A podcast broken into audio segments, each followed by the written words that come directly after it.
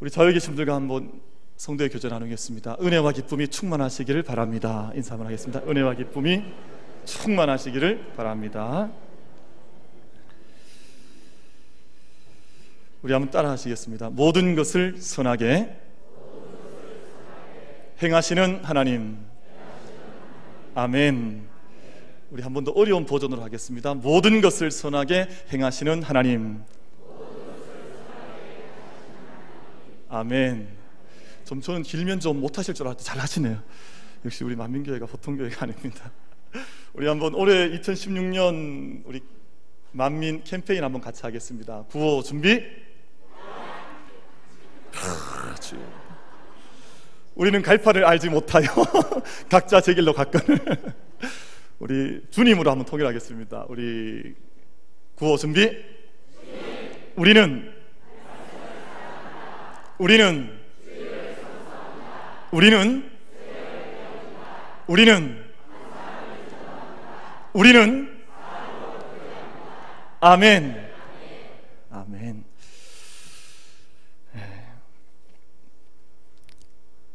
나라마다 국제공항이 있는데요. 국제공항은 그 나라의 국경과도 같은 곳입니다. 만약 공항의 경비가 허술하거나 또 그것을 잘 지키지 못해서 밀입국하는 사람이 늘어나게 되면 큰 문제가 아닐 수가 없습니다. 세계 최고의 공항이라고 또 허브 공항이라고 자랑하는 인천공항이 외국인들의 무단 입국이 이어지면서 국민들의 실망과 걱정이 많아졌습니다. 그런데 조금만 더 생각해 보면 이런 문제는 공항만의 문제가 아닙니다. 흔히 견고하다고 생각했던 것들이 여지없이 허물어지는 사례들을 우리가 많이 경험하고 볼 수가 있습니다. 그 가운데 하나가 가정입니다.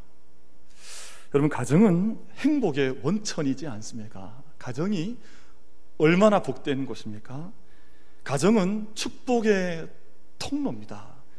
그리고 가정은 축복의 통로 그것을 넘어서서 축복 그 자체가 가정인데요.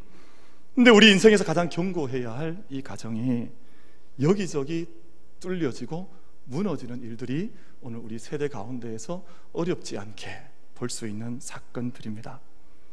오늘 저희가 이 주일을 보내시고 또 이번 명절을 주님 앞에서 함께 맞이하면서 우리 모든 만민의 성도들의 가정이 온전한 사랑으로 채워지고 회복되는 놀라운 은혜가 있게 되기를 간절히 축원합니다. 가정이 복을 함께 공유하는 것보다 더 하늘 은혜를 누리는 길이 없습니다. 그래서 가정 안에 은혜와 기쁨이 충만한 것이 대단히 중요한 일이지요. 영국 일간지 더 타임스라고 하는 일간지에서 전 세계인을 대상으로 가장 좋아하는 단어 조사했더니 그 1등이 1위가 어머니였습니다. 그러니까 엄마, 어머니라고 하는 단어를 온 세상 사람들이 가장 좋아하는 단어로 그 단어를 꼽았습니다. 그리고 가장 안전한 단어, 가장 친밀한 단어는 뭐냐 조사했더니 가정이었습니다. 홈, 패밀리라고 하는 이 단어를 사람들이 가장 안전한 단어로 가장 친밀한 단어로 사람들이 그 단어를 꼽아서 그 결과가 조사로 나왔습니다. 그런데 우리에게 더 이상 부모는 사랑의 단어가 아니에요. 오늘 우리 시대는 적어도 그렇습니다. 가정은 더 이상 안전한 장소가 아닙니다. 우리가 연초부터 이상한 불행한 일들이 우리 사회 속에서 많이 소개가 되어서 드러나서 우리 마음이 많이 어려움을 겪고 있습니다. 21살 된 젊은 어린 엄마가 생후 7개월 된 아이를 바닥에 던졌습니다. 학대로 숨진 아들의 사체를 부모가 부모의 손으로 훼손을 하는 것을 보았습니다. 여중생 딸을 5시간가량 폭행해 숨지게 한 아버지가 딸의 시신을 11돌 동안이나 11개월 동안 자기 집에 방치를 했습니다. 그런데 그 아버지는 독일에서 신학을 공부를 하고 귀국한 후에 신학대학에서 학생들을 가르치는 겸임 교수로 활동했던 목사였습니다.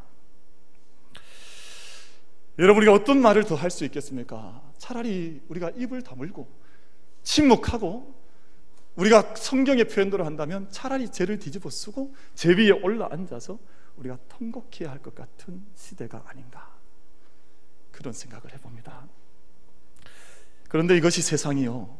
세상의 절망과 어두움이 이 땅에 아주 켜켜이 쌓여 있는 것을 우리가 함께 보고 있습니다. 사람들은 21세기가 되면 저희가 한 밀레니엄이 바뀌어지면 정말 신천지가 이 땅에 이 말이라고 다 푸른 꿈을 꿨었습니다. 이 세상의 자본주의가 더 발전을 하고 또 과학이 발전을 하면 이 온 땅에 감당할 수 없는 기쁨과 역사가 일어날 것이라고 사람들이 그런 꿈을 꾸면서 새로운 세기를 맞이했었지요. 그런데 자본주의가 극도로 발전된 오늘 세계는 점점 더 비참해져 가고 있습니다. 마귀가 우는 사자와 같이 삼킬 자를 찾아서 이리저리 다니며 가정을 삼키기도 하고 때로는 교회를 삼키기도 하고 때로는 온 사회를 통째로 삼키기도 하고 한 영혼을 삼켜버리는 일들이 오늘 이 땅 가운데 일어나고 있는 것을 우리가 목도하고 있습니다. 전쟁과 정체를 알 수 없는 새로운 질병들이 국제보건기구에서 비상사태를 또 선포했지 않습니까? 이렇게 과학이 발달하고 의학이 발달해도 우리가 감당할 수 없는 바이러스들이 계속해서 창궐을 합니다. 재정이 파산을 하고 살인적인 경쟁과 허무로 세상 속에 생명에 대한 허무에 대한 인식들이 극에 달해져 가고 있는 것 같아요. 여러분 요한복음 말씀에 보면 성령을 받으면 너희 배에서 생수의 강이 흘러난다라고 말씀을 했는데 생수의 강을 찾을 수 있는 것이 아니라 오히려 세상 속에는 어둠과 허무와 더 기쁨을 잃어버리는 어둠의 일들만 세상 가운데 자꾸 늘어져 가고 있는 것인데요. 여러분 이것이 마귀가 어두운 영이 활동하는 세상의 적나라한 모습인 것을 잊지 않아야 할 것입니다. 오늘 본문 사도행전 8장 말씀은 우리가 이런 어둠과 절망 속에 살아간다고 할지라도 길이 없는가 하는 것을 묻습니다. 이런 절망과 어둠 속에 있으면 우리는 어떻게 살아가야 할 것인가를 묻는데요.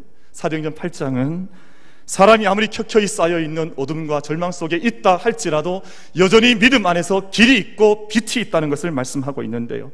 오늘 이 사도행전 8장의 은혜와 능력의 말씀이 우리 모든 성도님들의 믿음의 고백의 말씀으로 임할 수 있는 그 말씀을 붙들 수 있는 은혜가 우리 모두에게 있게 되기를 축원합니다. 사도행전 7장에서 스데반 집사님이 복음을 증거하다가 순교를 당하게 되는데 그 순교 사건 이후에 예루살렘이라고 하는 도성에는 핍박과 박해가 거친 파도처럼 일어나게 됩니다. 그리고 그 사건을 기록하고 있는 8장 1절에서는 그 당시의 상황을 이렇게 증언을 합니다. 그날의 예루살렘에 있는 교회에 큰 박해가 있어 사도 외에는 다 유대와 사마리아 모든 땅으로 흩어지니라. 여러분 이유는 다르겠지요. 오늘 우리의 삶의 상황들은 다릅니다만 2000년 전 믿음을 지키고자 했던 그 당시의 성도들도 그들 나름의 이유 때문에 박해를 당하고 핍박을 당하고 어둠의 물결이 강물처럼 자기를 덮어와 파도처럼 덮어와서 사도들 외에는 온 성도들이 온 땅으로 다 뿔뿔이 흩어져서 다 디아스포라 유대인이 되어서 온 땅으로 흩어져 나갔다 그렇게 말씀을 하고 있습니다. 성도들의 상황이 어려웠었고요. 심지어 가족과 정든 고향과 동역자들과 친구들의 곁을 떠나서 뿔뿔이 흩어지는 삶의 처참한 상황 속에 성도들이 내던져졌다. 그렇게 본문은 가르쳐 주고 있습니다. 그들 앞에 닥쳐온 어려움이 결코 만만치 않았겠지요. 그런데 그들의 삶의 모습은 뭔가 다른 점이 있었습니다. 그 어려움 속에 온 세상 가운데 내던져지듯이 풀뿌리 흩어졌음에도 불구하고 그들이 살아가는 곳마다 흩어져 나아가는 곳마다 그 땅에서 복음을 전하고 예수 그리스도를 증거하고 그 마음속에 어둠이 있던 것이 아니라 오히려 세상을 이기는 이겨나가는 믿음의 능력 속에 그들이 서 있었다는 것을 본문이 증언해 주고 있습니다. 흩어졌던 성도들 가는 곳마다 복음 전했고 말씀 전했고 그리스도와 함께하는 삶 살아서 그 모든 것에 기쁨의 역사가 일어났다고 본문은 증언해 주고 있습니다. 마귀가 지배하는 세상의 특징은 자꾸만 죽고 싶은 사람들이 많아지는 거예요. 그 권세에 의해서 복음의 능력 속에 헤어나지를 못하면 날마다 죽고 싶은 생각이 많아지는 거예요. 그래서 우리 흔히들 하는 말로 죽지 못해 산다 그러잖아요. 혹시 오늘 저희들 가운데도 죽지 못해서 예배당 오신 분 계십니까? 나는 죽지 못해서 오늘 예배당이라도 가야 되겠다. 혹시 그런 분 계셨습니까? 마귀가 지배하는 세상의 특징은 죽고 싶은 사람이 많아지는 겁니다. 그리고 자꾸만 기쁨이 없어지는 거예요. 내 안에 기쁨을 찾을 수가 없어요. 내 안에 생수강이 터쳐 흘러나오면 내 안에 기쁨이 일어나야 하는데 기쁨을 잘 알지를 못하는 거예요.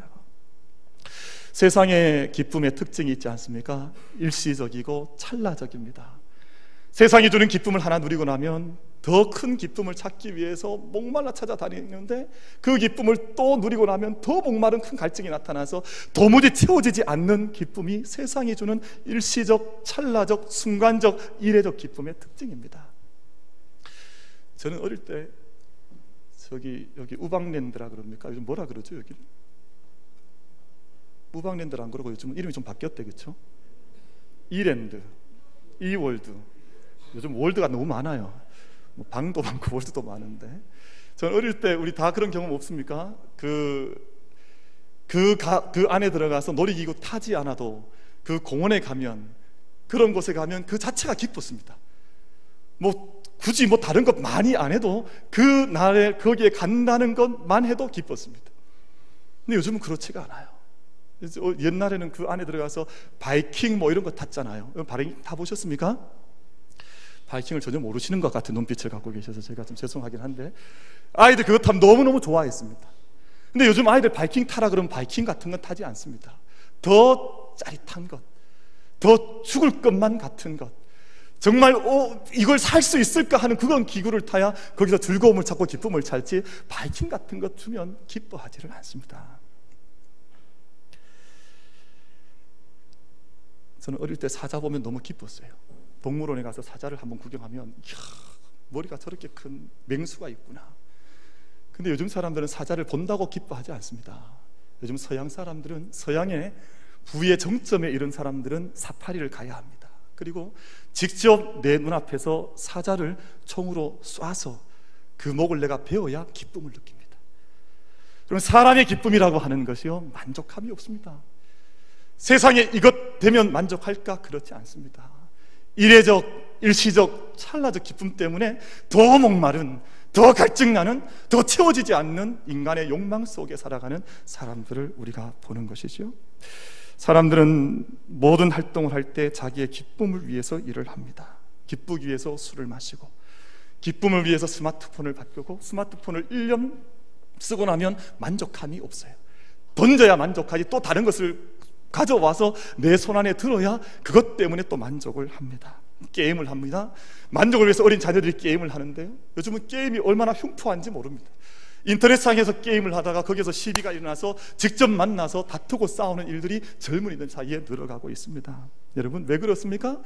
세상이 주는 모든 기쁨들이 정말 기쁨이 아니기 때문에 세상이 제안하는 모든 기쁨들이 우리가 마시면 마실수록 더 갈증나는 기쁨이기 때문에 세상 속에서 이런 일들이 일어나는 것 아니겠습니까? 사랑하는 성도 여러분 참된 기쁨이 어디로부터 온다고 믿으십니까?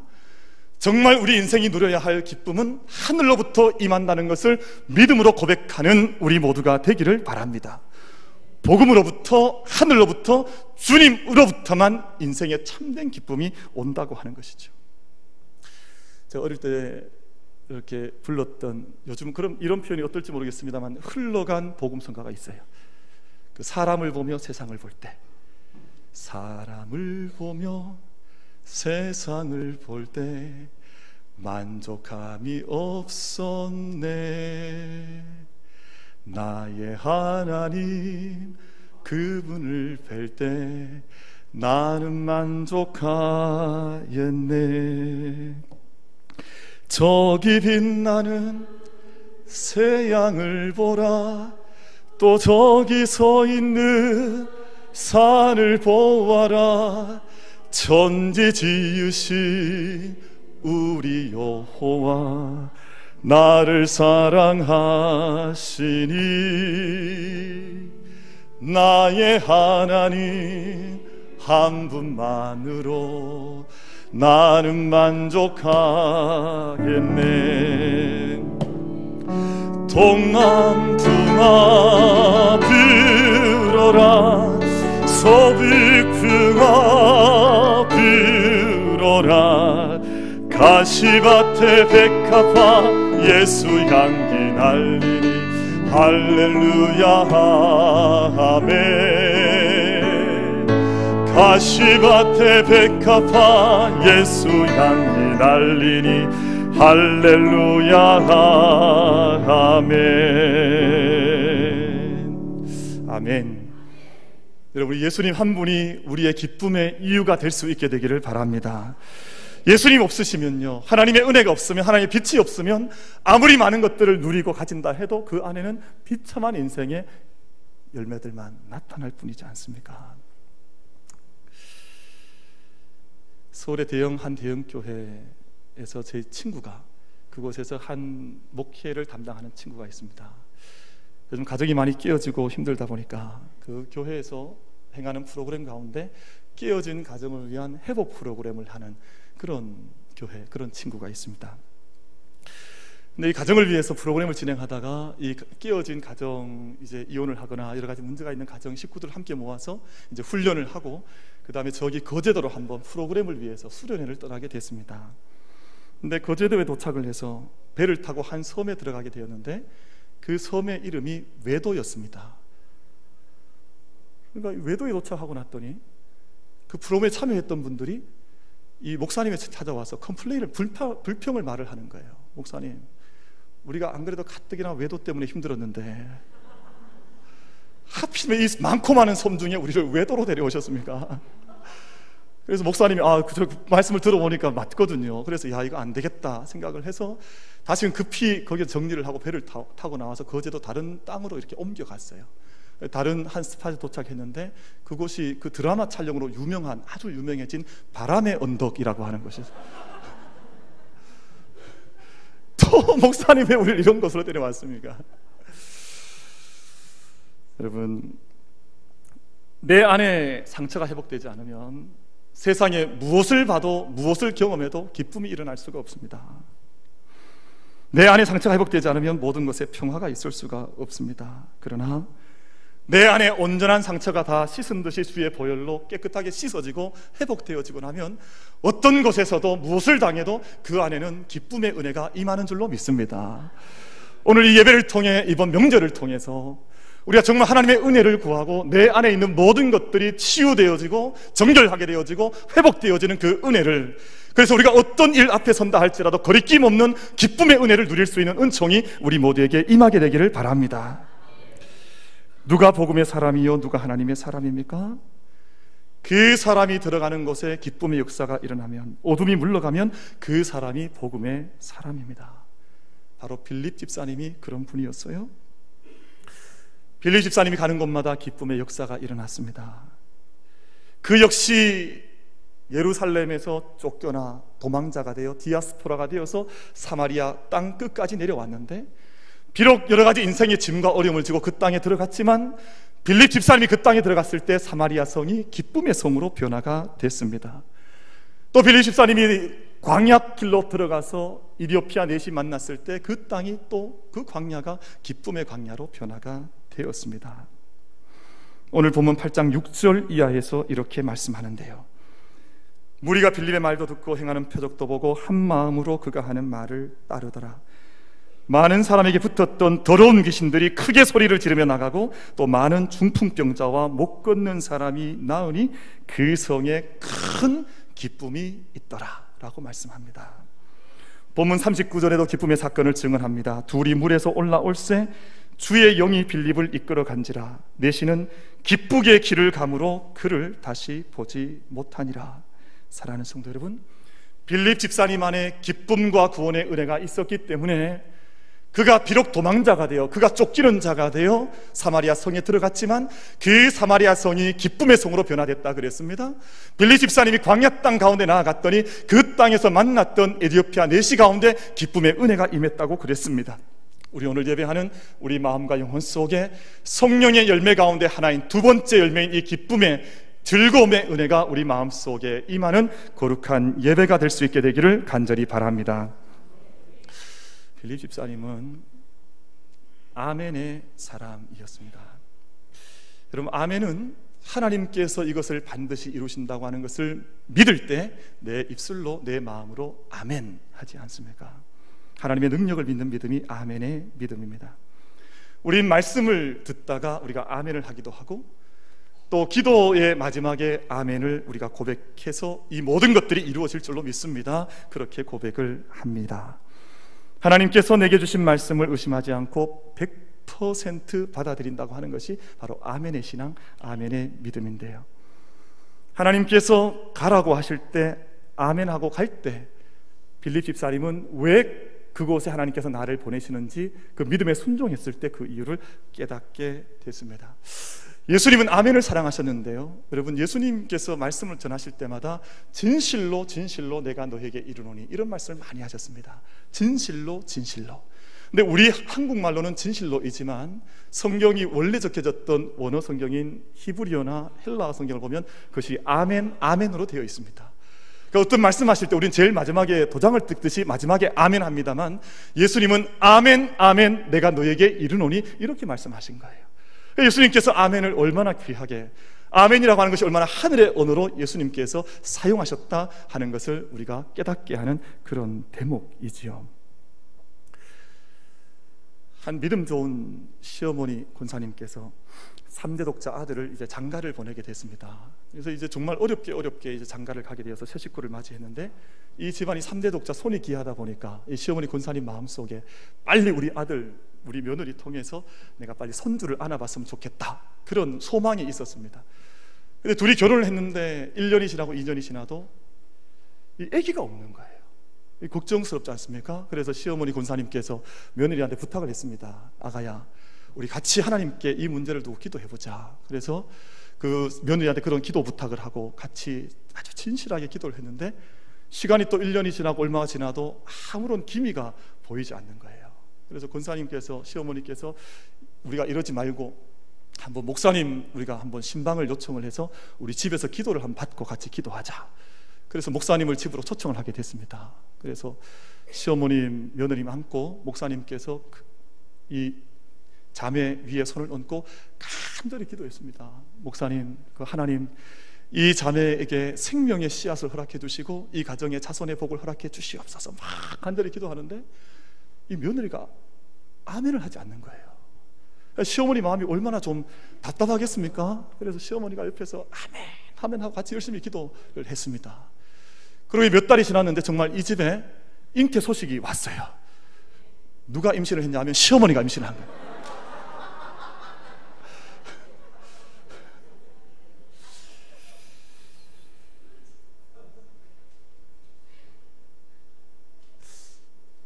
믿음의 사건 가운데 이 참 어리석은 이야기 같지만 우리가 한번 웃어 넘길 이야기 같지만 저는 아멘의 믿음의 의미가 다 담겨져 있는 이야기라고 믿어요.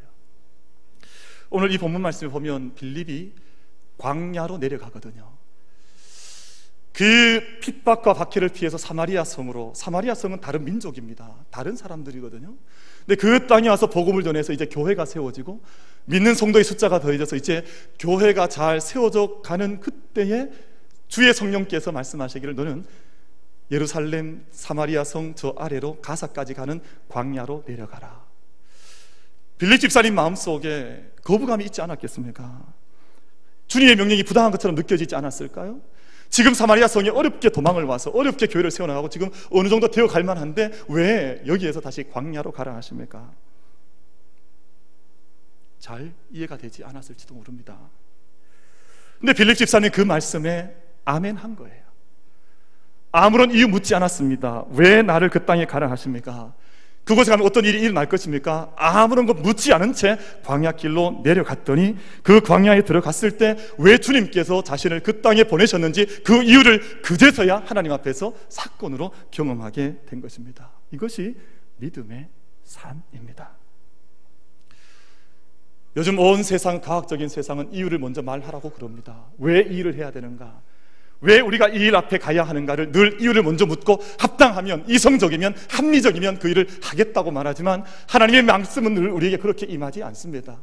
이유를 다 알지 못한다 할지라도 너가 갈 수 있겠느냐를 물으시는데 그것이 순종의 믿음이요 아멘의 믿음이지 않습니까? 여러분 우리가 그 아멘의 믿음을 순종의 믿음을 주님 앞에서 감당해 나갈 수 있는 믿음의 주인공들이 되시기를 축원합니다. 아브라함이 본토 아비 집을 떠날 때 그 목적지가 어딘지 잘 알지 못했습니다. 어디까지 가라는 것인지, 언제 내 목적지에 다다를 것인지 알지 못했습니다. 아브라함이 아들 이삭에게 나무찜을 어깨에 지워 올려서 모리아산 올라갈 때 그 모리아산 올라가서 이 재단을 쌓고 아들 이삭을 드리게 되면 그 다음 어떤 일이 일어날는지 아브라함은 아무것도 알지 못했습니다. 그곳에서 하나님께서 숫 양을 준비하고 계실지 알지 못한 채 아브라함은 순종해서 아멘에서 모리아산을 올라갔다고 말씀하고 있습니다. 하나님께서 우리의 믿음 보기 원하시고 우리 아멘 듣기 원하시는데요. 그 믿음과 순종 통해 역사 이루시고 영광 받으시고 우리를 축복하시는데 우리에게 모든 것을 준비해 주시는 여호와 이레의 하나님 광약길로 나아갔던 빌립 집사님과 같이 우리에게 아무런 이해가 되지 않는다 할지라도 우리가 무엇을 다 붙잡았다 하지 않는다 할지라도 믿음으로 아멘으로 우리의 인생길을 믿음으로 걸어갈 수 있는 우리 모두가 되기를 바랍니다. 하나님 그렇게 성김 받기 원하세요. 하나님께서 오늘 우리들한테 너희는 다 이해되면 믿겠느냐 그렇게 물으십니다. 그러지 아니하고 너희가 믿음으로 아멘하여 그 길을 걸어가겠느냐 묻고 계시는데 우리가 우리의 가정이든 개인이든 우리의 모든 삶의 형편을 두고 늘 아멘과 순종의 믿음으로 그 길을 걸어갈 수 있는 우리 모두가 되기를 바랍니다. 빌립 집사님 광야에서 에디오피아 네시를 만나서 그의 수레에 올라앉습니다. 그리고 그에게 예수 그리스도를 가르쳐 복음을 전하는데요. 에디오피아 내시는 에디오피와 여왕 간다게의 재무를 맡은 재무 장관이었다고 말씀하고 있습니다. 이 간다게라고 하는 말은 사람의 이름이 아니에요. 여왕 간다게 이러니까 여왕인 줄 아는데 그것이 아니라 왕을 대신해서 수렴 청정했던 황태후 왕의 어머니의 명칭을 가리켜서 간다게라고 하는 명칭을 부르고 삼고 있습니다. 그 간다게의 내시 재무장관이었던 에디오피아 고위 관리가 예루살렘에 갔다가 예루살렘 성전에서 이제 떠나와서 자기 나라로 돌아가고 있는 것이 오늘 본문의 배경의 말씀이 되는 것입니다. 그런데 여러분 가만히 묵상을 한번 해보십시오. 에디오피아 내시가 예루살렘에 올라갔었지만 예루살렘에서 에디오피아 내시는 환영받지 못했습니다. 그가 예루살렘에 올라가서 예배하러 올라갔었지만 그 예배는 에디오피아 내시에게는 너무나 허무한 예배였습니다. 아무런 기쁨도 아무런 응답도 아무런 환대도 에디오피아 내시는 경험하지 못한 채 무거운 마음을 가지고 수레 위에 실려서 에디오피아로 돌아가고 있었습니다. 왜 이겠습니까? 예루살렘이라고 하는 도성은 얼굴이 검은 사람을 환영하지 않았습니다. 예루살렘 도성은 이방인을 기꺼이 받아주는 도성이 아니었습니다. 그 성전은 오직 유대인들만 찾아와서 명절을 지키도록 명한 더군다나 에디오피아 내시는 내시였습니다. 우리말 하면 고자였습니다. 율법에서는 고자를 성전에 들이지 말라고 명령했기 때문에 모든 예루살렘 성정은 그들을 향해서 당신은 이 성에 들어올 수 없습니다. 출입 금지라고 하는 편말이 예루살렘 성 곳곳에 붙어 있었습니다. 어디를 가서 예배를 드릴 수도 없었고, 어디를 가서 성도를 만날 수도 없었고, 어디 가서 깊은 영적인 체험과 그 은혜를 누릴 수도 없는 채 예루살렘에 올라가긴 했지만 아무것도 얻지 못한 채 하나님 만나지 못한 채 그 발걸음을 돌이켜서 에디오피아로 내려가고 있던 자가 바로 에디오피아 내시였습니다. 그런데 빌립이 빌리 집사님께서 얼굴 검은 내시가 타고 가던 술의 옆자리에 올라 앉았다 그랬습니다. 그 옆자리에 올라 앉아서 내시가 읽고 있던 이사야의 말씀의 뜻이 무엇인지를 그가 읽고 있는 말씀에 대해서 에디오피아 내시에게 낱낱이 설명을 해주게 됩니다. 본문 32절과 33절 말씀인데요. 그가 도살자에게로 가는 여왕과 같이 끌려갔고 털 깎는 자 앞에 있는 어린 양이 조용함과 같이 그의 입을 열지 아니하였도다. 그가 굴욕을 당했을 때 공정한 재판도 받지 못하였으니 누가 그의 세대를 말하리요? 그의 생명이 땅에서 빼앗김이로다. 예루살렘에서 돌아오고 있었음에도 불구하고 이 그가 말하는 것을 에디오피아 내시는 도대체 누구를 말하는 건지 알지를 못했습니다.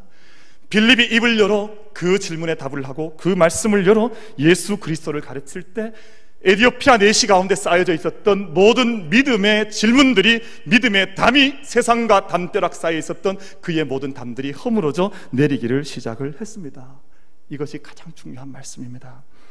아무리 하나님에 대해서 관심이 있다 할지라도 아무리 성경을 많이 읽는다 할지라도 아무리 주의 성전에 많이 올라와 예배를 드리고 찬양을 부르기 위해서 입술을 벌린다 할지라도 그의 마음속에 그리스도에 대한 영접함이 없으면 여전히 음은 속에 살아가는 인생이요 기쁨이 없는 삶이요 담이 허물어지지 않은 인생에 불과하다는 것을 본문이 말씀을 하고 있습니다.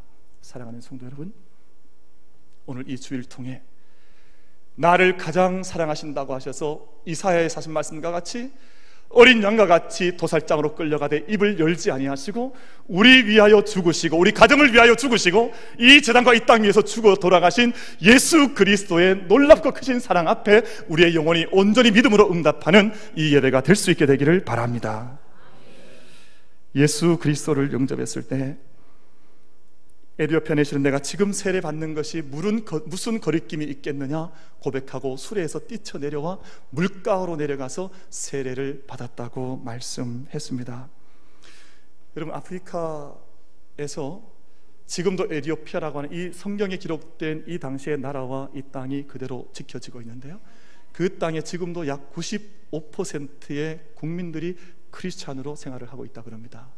아프리카에서 유일한 땅이지요. 한 사람이 세례받고 그 땅으로 돌아가게 되었을 때 그 광야에서 내게 주신 하늘의 기쁨을 온 삶으로 꿰뚫고 들어오는 그 기쁨을 누렸을 때 그가 그 땅으로 돌아갔을 때 그 온 땅에 그리스도의 땅으로 변화되는 역사가 그 사람을 통해서 나타났다고 말씀을 하고 있습니다. 사랑하는 성도 여러분, 빌립 집사님은 박해 가운데 디아스포라 유대인으로 흩어졌던 하나 씨앗과 같은 사람이었습니다. 삶의 기반을 상실하고 요동치는 삶 가운데에서 정말 빛이 있을까? 정말 이렇게 어려운 세상 가운데에서 우리가 살아갈 수 있는 길이 있을까? 오늘 우리가 고민하는 바와 똑같은 고민을 했던 그리스도인이었습니다만 그가 가는 곳에 사마리아 성 속에도 광야 속에도 기쁨의 역사가 나타났다고 했습니다. 그가 아멘의 신앙으로 순종의 삶을 살 때 그런 역사가 일어났다고 했고 에베소서 2장 14절 말씀에서 그는 우리의 합형이신지라 둘로 하나를 만드사 원수된 것 곧 중간에 막힌 담을 자기 육체로 하셨다고 말씀하셨습니다.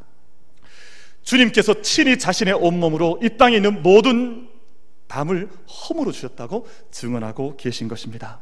명절을 맞이하는 사랑하는 우리 모든 만민의 성도님들, 이 재단뿐만 아니라 여러분 한 분한 한 분의 가정 가정 안에 어떤 담이 있었든지 어떤 불신의 장벽이 있었든지 주님께서 친히 온몸으로 허물어 주신 그 평화의 담을 허물어 주신 그 역사 속에 이 시절을 보내며 이 주일과 절기를 함께 기쁨으로 맞이할 수 있는 우리 모두가 되기를 주님의 이름으로 축원을 드리겠습니다.